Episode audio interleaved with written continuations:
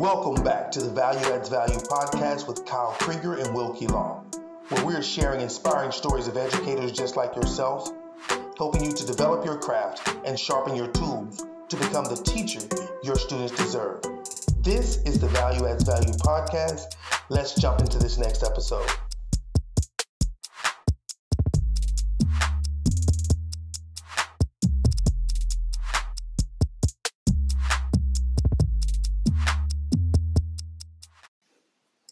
Hey y'all, it's Kyle. Sorry to take this quick break from the podcast, but we wanted to answer a question we've been getting a lot from people, and that is how can they start their own podcast? For us, the easiest and best way to do that is through Anchor. We love the Anchor platform, first of all, because it's free, and as Eric Crouch as free is always in our price range. Secondly, the creation of podcasts on Anchor is as easy as we found, whether it's through your phone or through your computer. We also love that Anchor takes care of distributing the podcast. We are on so many more platforms since we switched to Anchor. Um, they have the biggest ones Spotify, Apple Podcasts, any that you really um, want your podcast to be on. Also, you can make money from your podcast if that's what you want to do with no minimum listenership. You don't have to hit these minimum wickets to be able to bring money in through your podcast. It, it truly is everything you need to make a podcast in one place. So please go download the free Anchor app or go to anchor.fm, check it out to get started the same way we did. Now, back to the podcast.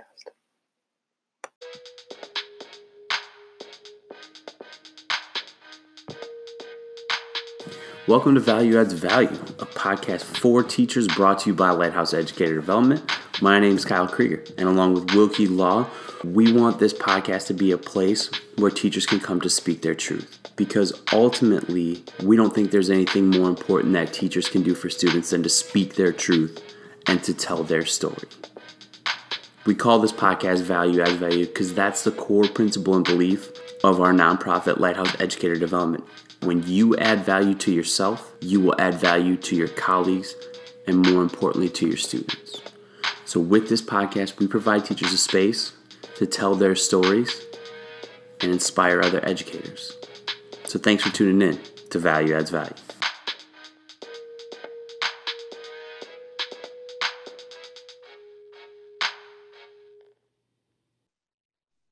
Welcome to the Value Adds Value podcast. My name is Kyle Krieger, and I've got my former Southwest Texas State alumni, Wilkie V. Law III, on with me today. Will, what's going on? Oh, man, loving, loving, enjoying the spring break. Enjoying the spring break. Mm-hmm. Mm-hmm. So, We've been. Uh, it's been nice. We've had several long conversations this week without having to be interrupted by your school bells or stuff like that. So that's been yeah, really good, man. Yeah, a lot, a lot of relaxing. I did a lot of relaxing and reflecting. Yeah, I'll start working tomorrow, but yeah, mm. for right now, I'm just gonna keep relaxing. And, and I will say, I I have to tell you this. I forgot to tell you this. Brittany was infatuated by the fact that you said you had deep fried pecan pie at the rodeo. oh my god, it was the best. I'm telling you, I no, I shouldn't have had it. wasn't I won't eat sweets for again for another month or so, but it was definitely worth it. Definitely worth it. All right. Well, we we don't want to waste any more time uh, introducing our guest for this. What what is the fifth episode of the new Value Adds Value podcast? Daleen Hendon. Daleen, how are you? Hi, I'm well. Good morning. And and just to be clear, did you go to the same school that Wilkie went to? I am currently attending the same geographical location. it it does have a a new name. Mm-hmm, mm-hmm, it is mm-hmm, now mm-hmm. it is now allegedly Texas State University. the school formerly known as SWT. That's what we'll call it. Yes. Yeah. I, but I, I respect and honor the the tradition of but you know, when I became a teacher and I started doing my history, and I realized that when SWT or Texas State was first um, uh, constructed, it was actually a teachers' college. It yeah. was one of the normal schools to kind of teach and prepare teachers. And even though I wasn't an education major, knowing that history kind of helped me understand even the curriculum for non-teaching um, uh, curriculum, they still included some of those educational psychology classes and things in undergrad to kind of give you that sense of education. So that's kind of, you know, I guess it's kind of part of the course that I kind of, so Southwest Teachers College to Texas State, it's all the same. We're Bobcats. Mm-hmm. Yeah. Go Cats. Mm. Eat them up. And I think I think had I been a, a Texas, had I been born in Texas, that's probably where I would have chosen because it's such an amazing area. There's like so much to do within um within that An hour you know, drive everywhere. Yeah, within an hour drive and and I know t- how many kids go to Texas State now. It's still pretty big though, isn't it? Oh, I would assume it's got to be over 20,000. It does. Yeah, it's like 35, 40,000 almost. it Yeah, does seem but I- quite large.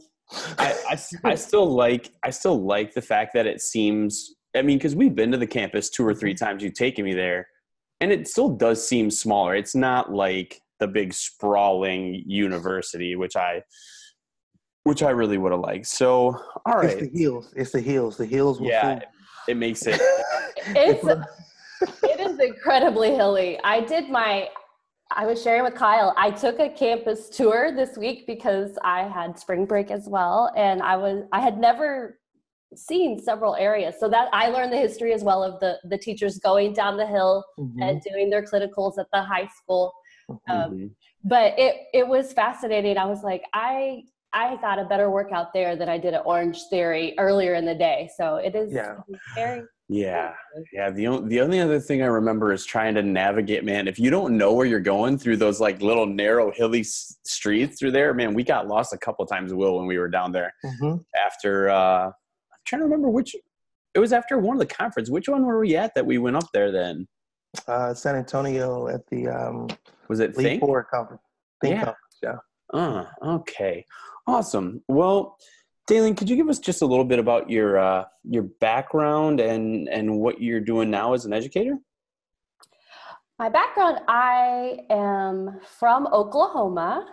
Oh uh-oh, is that a no, it's really not for me. I just I was technically born in Texas because I'm from rural southeast Oklahoma. So the closest hospital Was in Texas. was So- in Texas. so you can claim to be a Texan. I am Texas by birthplace, but I was raised in Oklahoma. Um, so my I'm the daughter of two educators. So I, I say that Mhm. education is the family business. My Mhm. brother's also in education as well. Um, yeah, so I grew up in rural Oklahoma, and I I'm trying to think of some aspects of that. I would say that being the daughter of two teachers, uh, I absolutely never wanted to be a teacher. So, uh, so I did everything to resist that urge as a, a young student. Um, but yeah, I I uh, I actually became a chemistry teaching assistant in undergrad, and I fell in love with teaching through that. Um, I think because I know from experience how difficult those classes were for me. And so while helping other students uh, in that TA setting, I just got this idea in my mind that like I want to be a science teacher. And, and so that's kind of how that happened. And then of course like my mom cried not in tears of joy. She was like, "You're gonna be poor," because I think they thought they thought I was gonna go like a, a, a different way, a, a Mm. Um, so yeah, so that's how I got into teaching. Um, I, I definitely call it the family business, and now I'm in uh, San Antonio, Texas. I'm a RTI response to intervention facilitator, so I facilitate our intervention program on our campus and I do pull some small groups for reading and math intervention. Um, and I, I joke that I, I moved to Texas for love, but I stayed for the money because teaching in Texas is much more lucrative than Oklahoma. And that's a really sad Oh, thing, right? Because we Oh, wouldn't define man. teaching as lucrative. so yeah. oh, you can't. Uh, I feel you there. Like when I first moved to Texas, the starting pay was like fifteen to twenty thousand dollars more than it was in Wisconsin. Mhm. And when I moved back and took a teaching job with two coaching positions, I took like a fifteen thousand dollar pay cut. Yeah. And I mean, but it's but it's crazy how how state to state it's different because um, Mhm. this next year I'm going to try to get a job right across because I live right on the Wisconsin Minnesota border. So I'm going to try to go across to Minnesota because that's where um, my girlfriend and I are going to look to get a, a house soon. It's substantially more in Minnesota than it is in Wisconsin. It's just crazy to me how there's such a disparity. Like mm-hmm. you can you can literally go from I mean you could go southeast Oklahoma down to the Dallas Fort Worth area and it could be just oh, yeah. insanely it's, different at a minimum probably a $10,000 difference and it it's truly even though I would argue you know when teachers talk about teacher pay it's not it's not just about the dollar amount of the wage mm-hmm. but it's really about like life your life making oh. what, are, what are you mm-hmm. able to do with your life i mean $10000 especially like as a single woman that's a huge difference in you know am i able to pay for medical care if i need it am i able to repair my vehicle if i you know so it's it's mm-hmm. definitely it's it's really sad that when you when you look at those types of things it's like it's it's not about an extra Disney vacation per year, but, mm-hmm. it, it's it's truly just about the the the life survival of the teacher. So, well, you know, and and the crazy thing too, especially with Houston, and I and I don't know as much about San Antonio though, is Houston's one of the cheapest major cities in the country. Right. Like right. Wilkie can attest to this. I mean, my house will that I had there was pretty darn nice. Mm-hmm. Like it was redone top to bottom, and when I left, I sold it for around 150,000. The same house here where I am in in you know kind of the outskirts of the Twin Cities, but like rural Wisconsin is like 250. Right, absolutely, and that's that's a huge difference. But I think that's part of the conversation that people are not hearing when they're hearing teachers saying we want more pay. They're thinking you want to be greedy, you want to go out and do this, you know, not realizing that you know off top starting in August you know, there's already about a $2,500 classroom fee that you're paying in buying supplies, buying rewards, buying uh, different things for your classroom that you know you're going to spend. So that you can deduct that already. So we're talking about just living expenses, mm-hmm. just being able to to have that that like you say, the ability to go to the dentist and utilize the high priced insurance that you already have. You know, right. you know, and, and do those things. So, it, you know, I'm glad that you framed it like that, that it's not about that extra Disney vacation mm-hmm. or something like that. It's just, you know, just, I mean, when you think about the fact that we always say that we're creating every other profession on the planet.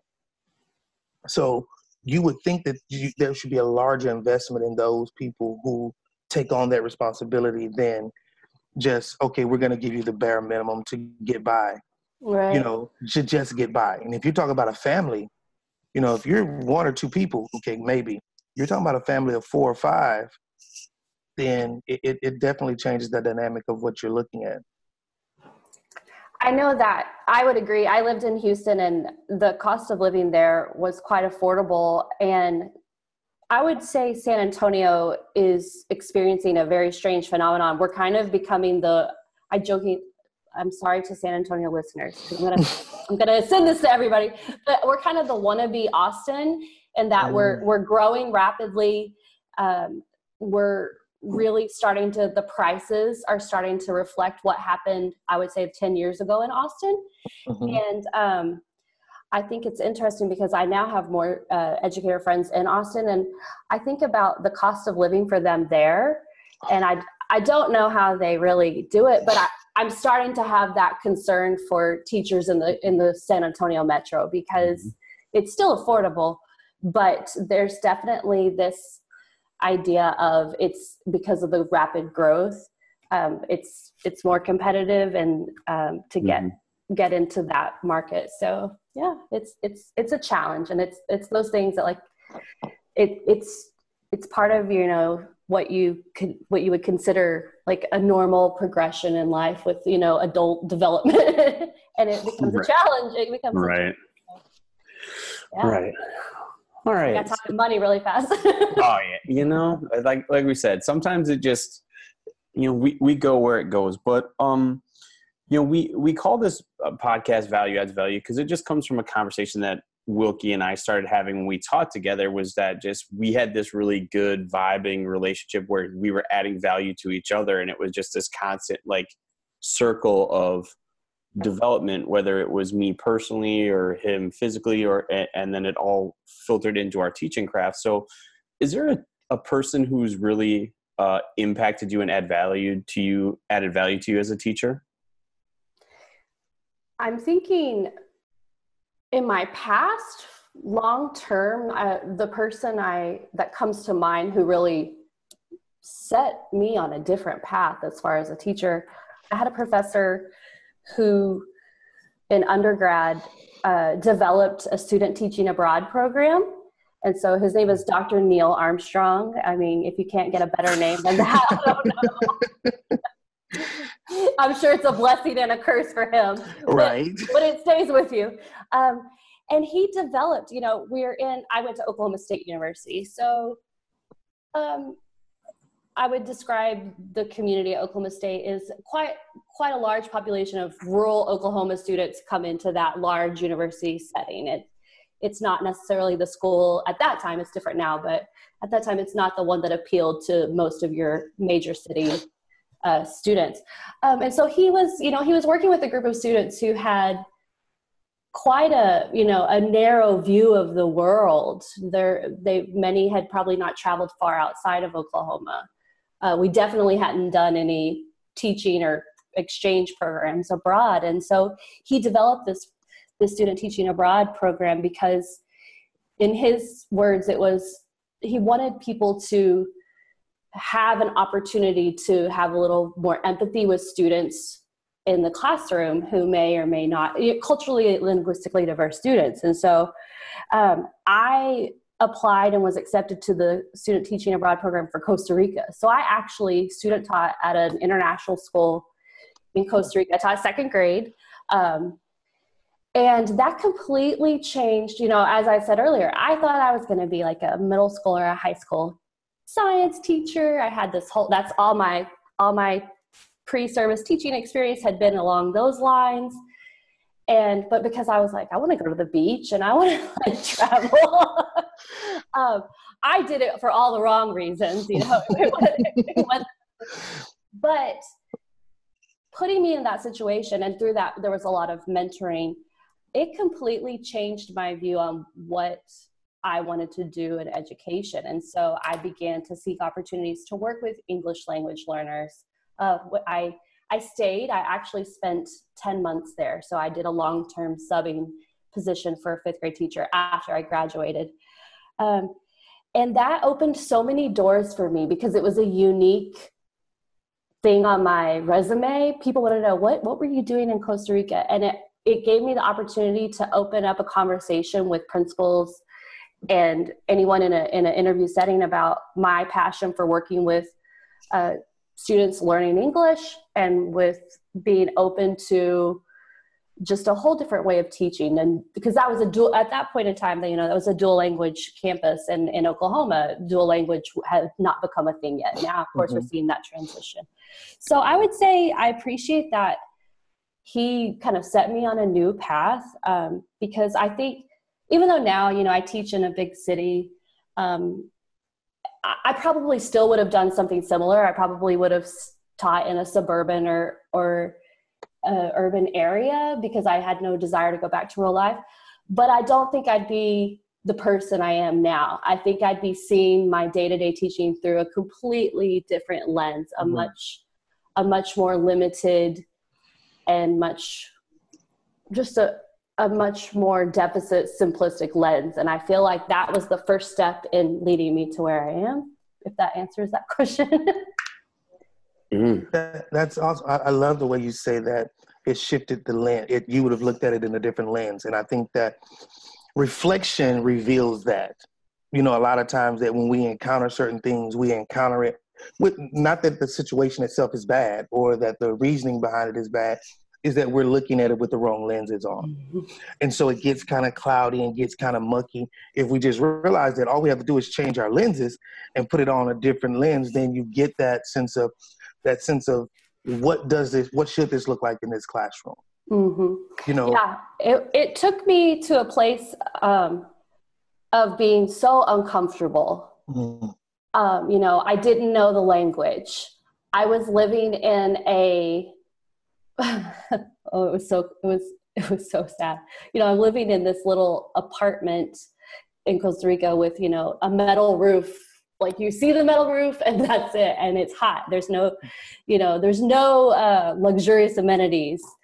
Um, I'm riding the public bus to work to and from work and you know like running in the rain because it rains all day every day even in the, the the quote dry season. All that means is you'll stay dry till two and then you're gonna get wet right. when school's um, you know so having to suddenly rely on you know public transportation uh, and where you're you're you know i was when i stayed as a substitute that's how i would describe it you know i i got paid with the the the gardeners it was kind of this whole situation where it was like oh you know you're not full time so i would go and collect my my pay um, with the the custodial and gardening staff. Um, you know trying to navigate this whole system that was so unfamiliar you know being a I, you know i'm the stranger coming into this place mm-hmm. and trying to learn and be respectful of their their culture. And so it just totally shifts your view of families who are immigrants, um, families who may be struggling with poverty. Because I was definitely at that point,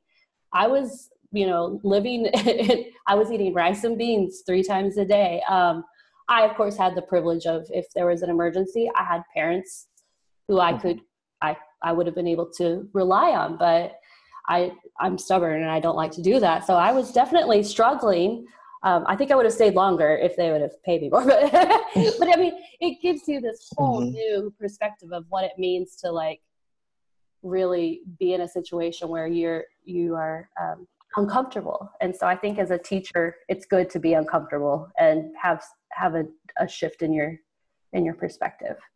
One and and to to say that too i think that would be so value especially for people who are in because i'm a very similar situation to you like i very grew up very rural wisconsin and my first job was houston and there was just this huge learning curve mm-hmm. about what that culture and what those things that those families especially go through in terms of like i had never i mean I didn't grow up in a wealthy small town, but I had never seen like poverty like mm-hmm. was right across the street from the school. And mm-hmm. I had mm-hmm. never worked with people who were either first generation like kids that just came into the country or parents who just came into the country, you know, th- those type of things. And I think like you said that that experience if if pre-service teachers could get more experience like that even if it's even if it's going into maybe not going abroad but going into a big city mm-hmm. and, and, things like that i think it would have made the, a huge difference because it took me a long time to like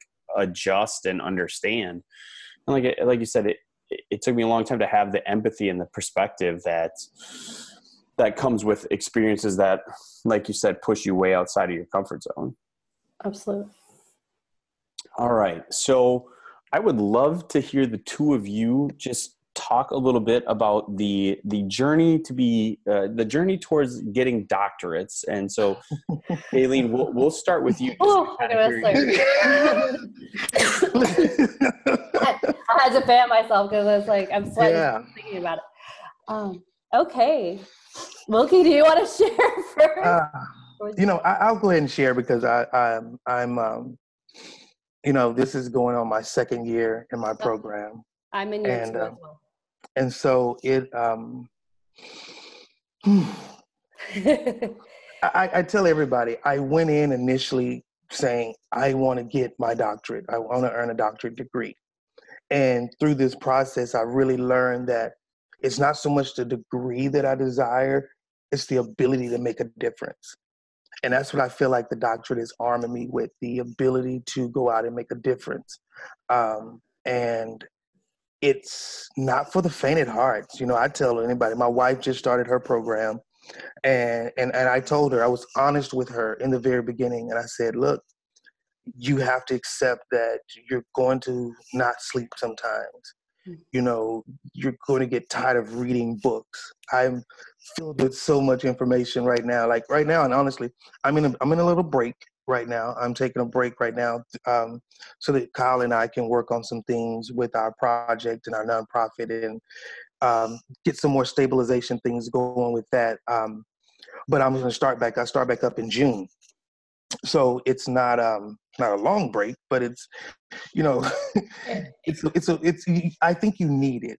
Um, you know, we were talking during lunch one time with um one of our good friends, uh, Liz, and you know she was like, you know, good thing that they give you so long to take it and to go through the coursework, you know, um, because it's not for the faint of heart. Like you have to know that this is you have to know that you want to make a difference and be on the front lines of those difference uh, with those difference makers in order to really be successful i believe absolutely i i frequently say now it it's a process about me versus me mm. because i it really is a it's a i mean sometimes hour to hour battle with myself to mm-hmm. to persist and push through because it's definitely uh, I I would say I'm trying to describe how my story started with this journey. I for for about 3 years I looked at doctoral programs and I I ended up zeroing in on the program at Texas State. I loved that. My program is school improvement. Mm. Um, so I'm in a school improvement PhD program. It falls under the leadership uh, educational leadership umbrella. But what I loved about that is it was so broad because essentially any of anything that you choose to do with your research that can fall under the idea of school improvement they support so i wanted something really broad because i'm not interested in a traditional path of leadership where you know assistant principal principal that's not for me mm-hmm. um, and i was really worried that other programs that would that would be heavy focus on that. So I wanted something broad. Um, so I looked for probably three years at Texas, and I, I'd pull it up, and then I wouldn't apply. Like I, I had this doubt. Like I'm at that point, I was a first grade teacher in the Houston area. I'm like, well, you know, they're not going to take a first grade teacher. Like, what? Why am I doing this? I had all this like internal conversation that was full of doubt. Um, but what finally pushed me, um, I was in a summative evaluation with my uh, principal, or actually my assistant principal. And he happened to ask me, you know, what do you want to do long term? And I made some kind of comment about, you know, I'd really love to work in policy. I feel really passionate about making change at the policy level because that's what affects our day to day lives as teachers. And he looked at me and he said, You know that they can't do anything right and it was the tipping point or the switch for me. The minute he mm. said that the first thing in my mind was watch me do it. Like like i went home and i kept thinking about it and thinking about it and, thinking, and i was like that's it. I'm doing this. Because i knew that because i have not taken a traditional route to be a, a campus leader i knew i needed a foundation in in a way. I needed time to focus on studying and gaining information and getting a foundation without necessarily spending 10 years as a mm-hmm. campus administrator getting that foundation. So um, i felt like this was the the way to do that. Um, and so that's where that's what got me started. But yeah i say it's a it's a, a battle of me versus me because um, it is not an easy challenge. I do i'm part-time so i do uh, I do six hours a semester. So I go two nights a week to campus. There's all different kinds of programs. I needed one in person just because of how I like to, I need to talk it out. So I, uh, I go two nights a week. I drive almost an hour to campus and then I'm in class from 6.30 to 9.30 at night. And then I drive almost an hour home. So it's a true mm-hmm. uh, time commitment. And I, I, mm-hmm. I share with people like, if I'm not at work and I'm not in class, then I am working on the work. Like there's no there's no way around it. You're either reading or writing or rereading and rewriting. Writing. That's all, all you do. and I would say that it the first year was just about surviving for me because the shift in having to suddenly say no to everything you know you you truly have to learn to say no mm-hmm. to things that maybe they matter to you but they're not essential so that's a big shift like what it, i i used to be the first person to volunteer for a committee, volunteer in my community. I love working on political campaigns. So, you know, I was block walking every weekend for candidates. All of that had to come to a halt. Um, and with the understanding of like, this is a challenging season. I will get through this and I will succeed and then I can get back to that. But if I don't make this a priority, I will never finish. Right.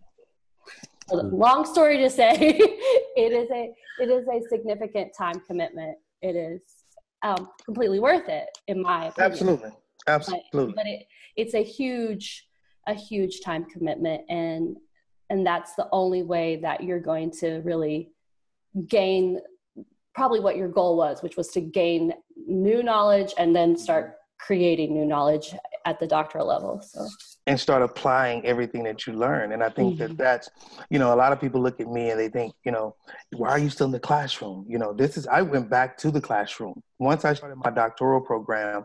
My my my dissertation is focusing on teacher-student relationships, and I was a specialist. So I was like, I'm not going to get the type of data that I need by going in as a visitor in somebody's classroom.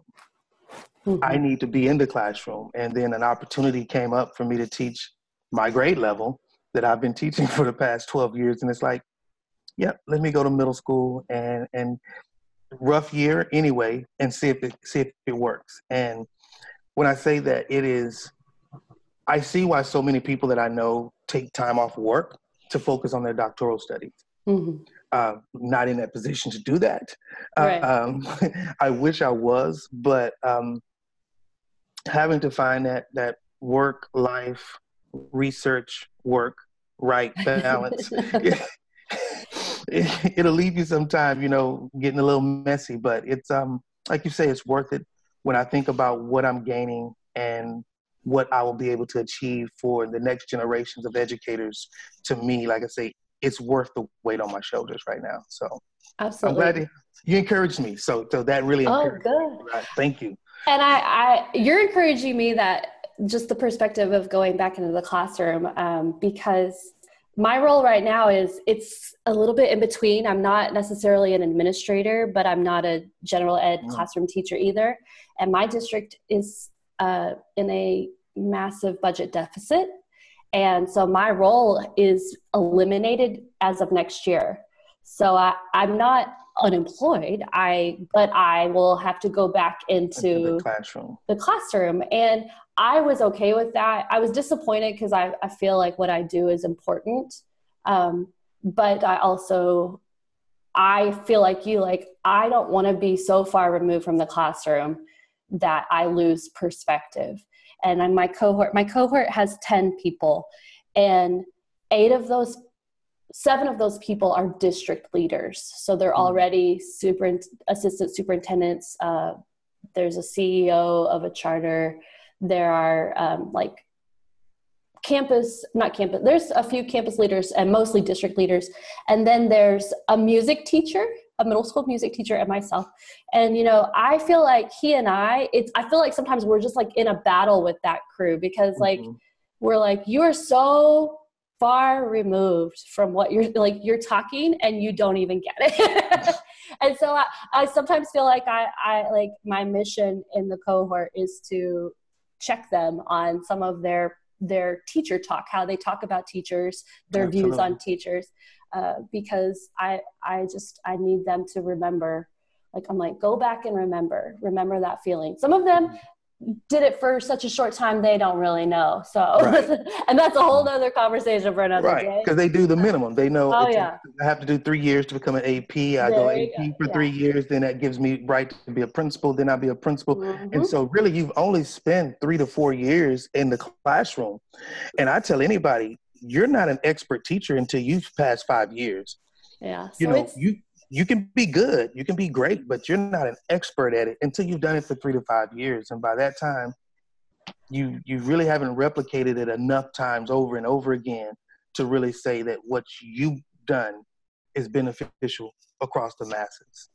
I had the opportunity to to go full time and be a, a doctoral research assistant, but I just I felt similarly to what you said. Like I didn't want to uh, be doing this type of research and work without having that close connection to mm-hmm. kids. Um, I just didn't feel like it would be as valuable to me. I, I needed that. Um, I needed that campus experience to to kind of reinforce what I was learning. So I I chose to do part time. But I think it's a I think it's a a great point that I also think people feel like it's impossible to do that, but it's not. You're it's, you're going to make sacrifices, but you you can do it, and you can find programs that work. I have a really close friend who um, her program is mostly online, but then she has uh, each each semester she has a certain number of days she goes to campus so there's there's a lot of different models and you can find something that works for you but still pushes you and challenges you. So i think it's i think it's a cool opportunity if, if it's something you're interested in. And and we were also uh, as we scoured your your instagram saw that you're you present a, a session at the teacher self-care conference about how important it is for self-care for teachers who are pursuing advanced degrees. So could you talk a little bit about that and, and kind of what that looks like for you? Absolutely. Um, i became involved in doing that presentation um, after fran the the person who uh, founded that conference she she reached out to me because the harvard study came out talking about the mental health uh, crisis in higher ed and in, uh, in graduate uh, student populations, and we were talking about it. And um, a big piece of that, I think, is is the feeling of not being able to be. You can't you can't please everyone. You can't do everything, uh, when you're when you make these types of time commitments. And so there's this constant feeling of like i'm juggling so many things. I'm juggling work. I'm juggling family. I'm juggling my homework. I'm juggling you know trying to apply to conferences. There's a lot going on for graduate students. Uh, and so i just felt like it was really important to talk with teachers because i was even reflecting back on when i did my master's um, about how you have to make a really concentrated effort to adjust your ideas of self-care because maybe in the in the time before you were a student um, you were you were able to go and do things. So like you were able to leave home and like i'm going to go to the park and take a walk or i'm going to do and now your your schedule in life is going to completely shift. And so how can you how can you reframe your idea of what self-care is? And so mm-hmm. i kind of mentioned earlier like step one is learning about setting your priorities. Like how do you how do you prioritize your time? Um, i talk a lot i talked a lot in that session about mindset shifts and uh, really doing some of that thought work and self-coaching about because you're going to really struggle with the imposter syndrome. Um, you hear that term and then once you start to experience it's like oh now i know what that means. That there's like this inner voice that always is is you know telling you that's not good enough or that no one will care about that or i can't do this and you hit these mental blocks which can really slow you down. So i talk a lot in my session about that type of uh, thought work to help with your mindset to avoid that imposter syndrome spin cycle trap that you can fall in as a graduate student. Um, i also really uh, feel that it's important to talk with teachers that self-care as a graduate student for me looked like building a team of mentors or building like you building a group of people who you can talk to about being a student and they're there to listen and support and they're like your little personal group of cheerleaders. Because you'll meet people who don't really care or maybe they judge you or they're maybe they're jealous i don't know but people will make comments like oh doctoral program? Oh i don't know i i would never do that because x y and z. You know they'll, they'll they'll make little things you'll find people real fast in your circle your personal circle your work circle who they're just not they're not going to be your supporter. Um, they're not going to be there for you. They're not going to understand. So i talk a lot about self-care for me look like building a a team of people who I check in with regularly to to just get gain support because it's it's definitely uh, you need people to encourage you and you need people to talk with who are going to listen and encourage. So that's kind of how i frame it. Um, sorry. Self-care for me also i i have a a little bit of a i don't want to say twisted that's the wrong way to say it. I have a, a bit of a different take on self-care. I view self-care um, as a teacher. I view it as an act of resistance and an act of uh, protest in a way because I really like that our community of teachers talking about self care. They're moving away from this materialism, they're moving away from this uh, kind of like neoliberal idea of what you should be doing to really pushing about I am human and there are human needs that I have and we have as educators, and you have to honor that.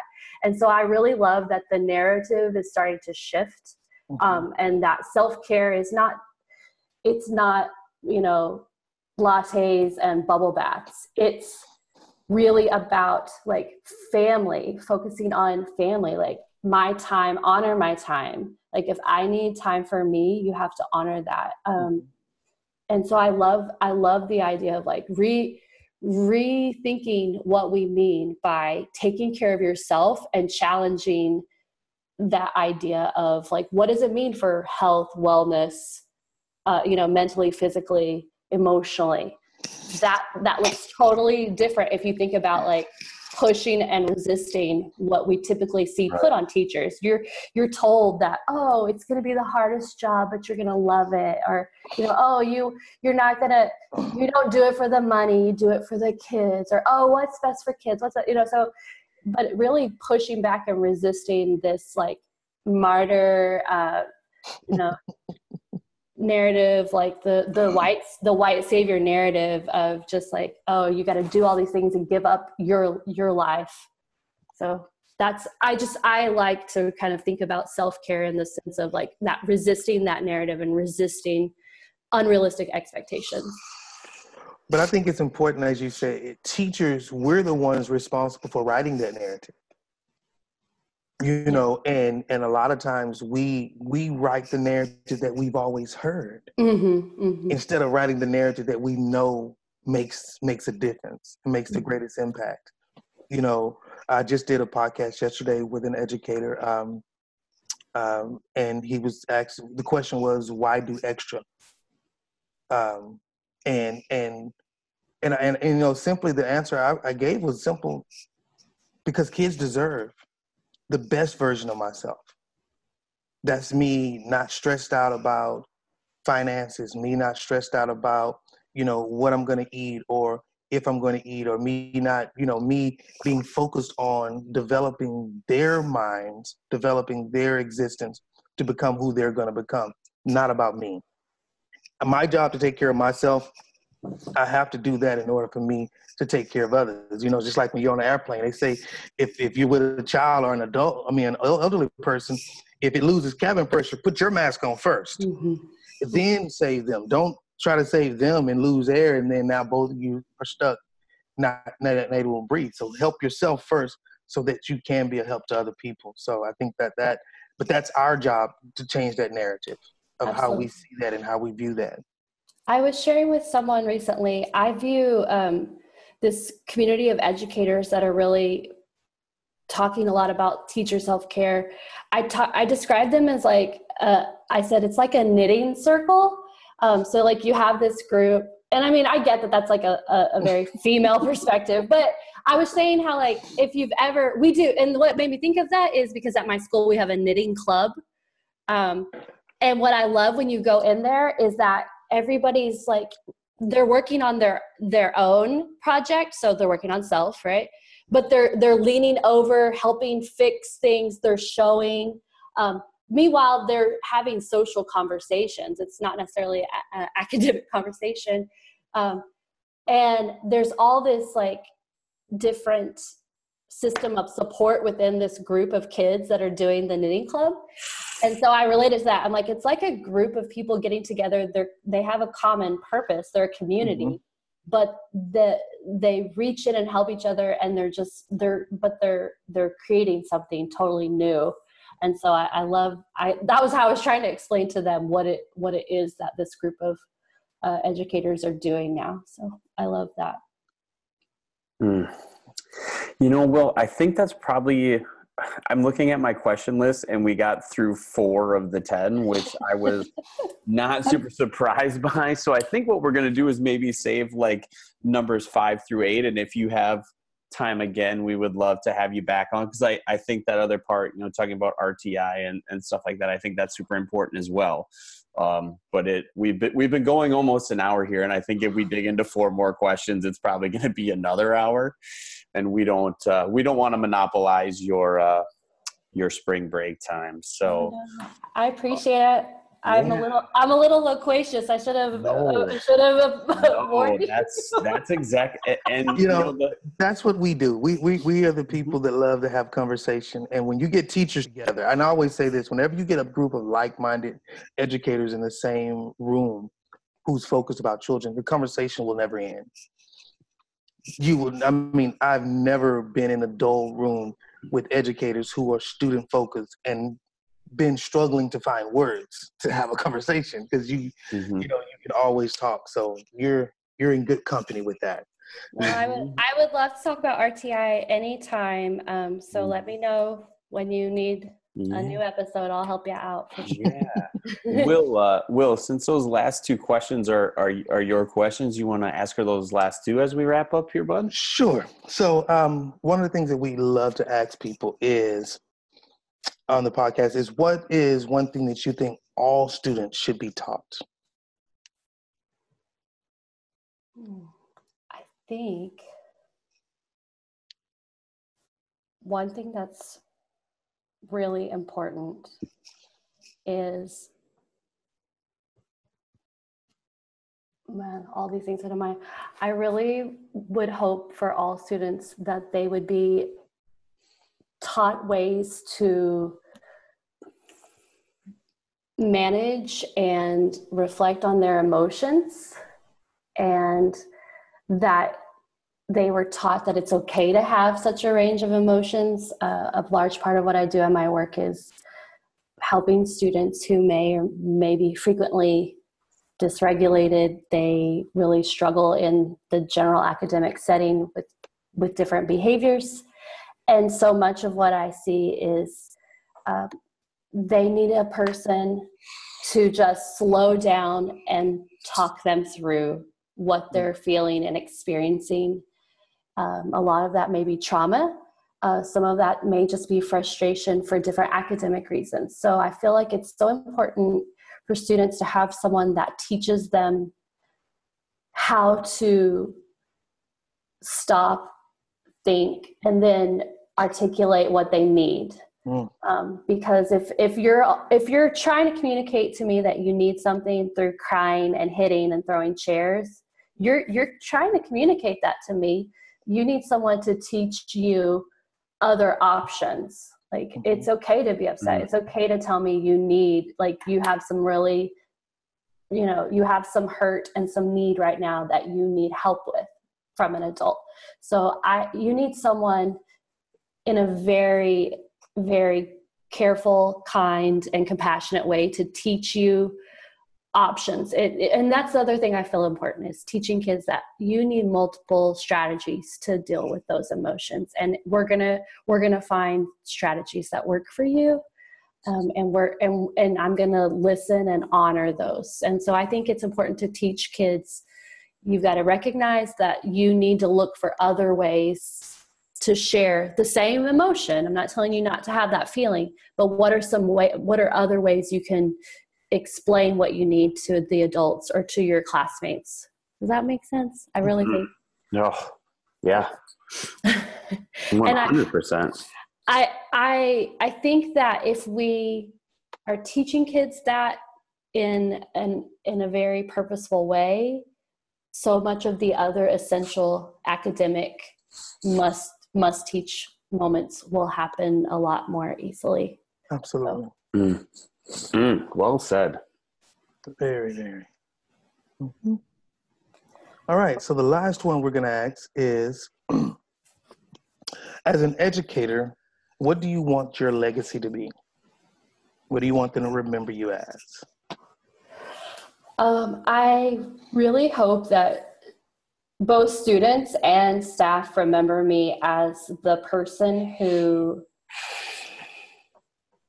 consistently speaks to the positive and speaks to the the ability of of both the kids and the teachers. I I really try to make a very very purposeful specific effort to not carry on deficit conversations and not to allow that in in my space. So if you're if you're having a conversation with me about a kid or parents um, or if it's just when i'm working with the kids you know as an intervention teacher you you you work with kids who are very frustrated with the content. Um, and so helping them you know express frustration without talking bad about themselves so like Right. let's what are ways you know so i really i think as far as legacy if if people are going to remember me i hope they remember that the way Daleen talks about kids and the way Daleen talks about teachers and the way Daleen talks about school is always about possibilities and about what what they can do. I think that's important. And I think personally my goal is to just create that kind of environment and I feel like if I can create that kind of environment it will it will spread, it will impact others. So Mhm. Oh man, thank you so much. So for the people that want to connect with you, what are the best ways for them to do that? Um, I am on Twitter at Daleen Hendon, so that's a great way. I love uh, communicating on Twitter, uh, and then on Instagram, I'm at Cohort of Care. Awesome. probably- Well, thank you so much for taking some time to uh, have a conversation with us this morning. Absolutely, thank you for what you're doing, and I appreciate appreciate it. And we're definitely going to have you back again. Definitely. Sounds good.